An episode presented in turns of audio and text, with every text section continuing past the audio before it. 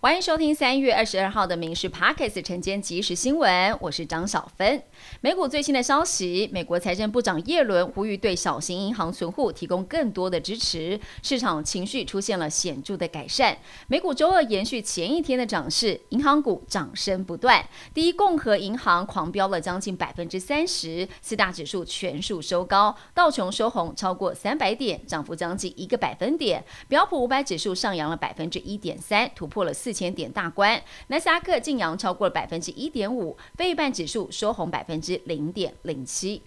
总统蔡英文将在月底出访中美洲，过境美国。对此，白宫表示，中国没有理由对此过度反应，甚至不应该对此反应。白宫也强调，并没有淡化蔡总统过境美国一事，因为并不罕见，过去就曾经有过。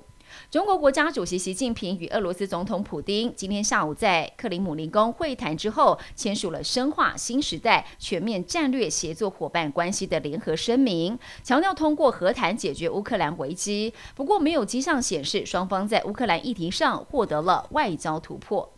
今天的天气，各地大多是多云到晴，只有在东半部地区跟午后中部以北山区会有零星降雨。各地夜晚、清晨低温大约是二十二到二十四度，白天高温可以来到三十度以上。台南、高雄、花莲及台东局部地区会有三十六度以上高温发生。东南部地区容易会有焚风，外出活动要注意防晒，要多补充水分。全民普发六千元现金相关作业几乎都已经完成，今天起陆续启动，将会开放上网登记入账。依照目前财政部的公布分流顺序，身份证尾号零跟一的民众，今天早上八点可以先登记。二十三号尾数二三，二十四号尾数四五，二十五号尾数是六七，二十六号尾数是八九，最快四月六号现金可以入账。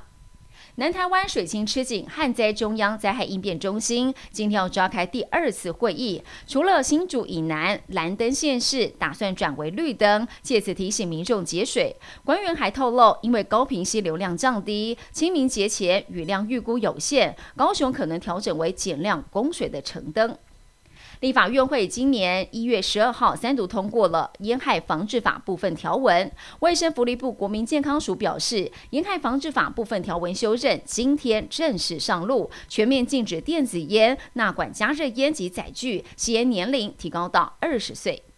民进党立委陈素月质询时表示，很多农民反映老农津贴跟不上物价上涨的速度，希望可以调升。农委会主委陈吉仲表示，依法四年调整一次，明年一月按照消费者物价指数设算，调整至少到八千块钱，并强调应该要鼓励青农加入农民退休储金，三十岁参加农保参加退休储金，六十五岁就可以领到三万七千块。现行我国民法规定，父母对子女有惩戒权。被监察院国家人权委员会认为，这违反了联合国儿童权利公约的规定。法务部打算要修法删除父母的惩戒权，但是也引发了不少家长担忧，管教跟惩戒界限模糊。学者指出，如何明确惩戒权与管教定义，并且订定相关配套修法，同时政府是不是提供教养资源，也是相当重要的。以上新闻由民事新闻部制作，感谢您收听。更多新闻内容，锁定下午五点半《民事 Pockets 晚间即时新闻》。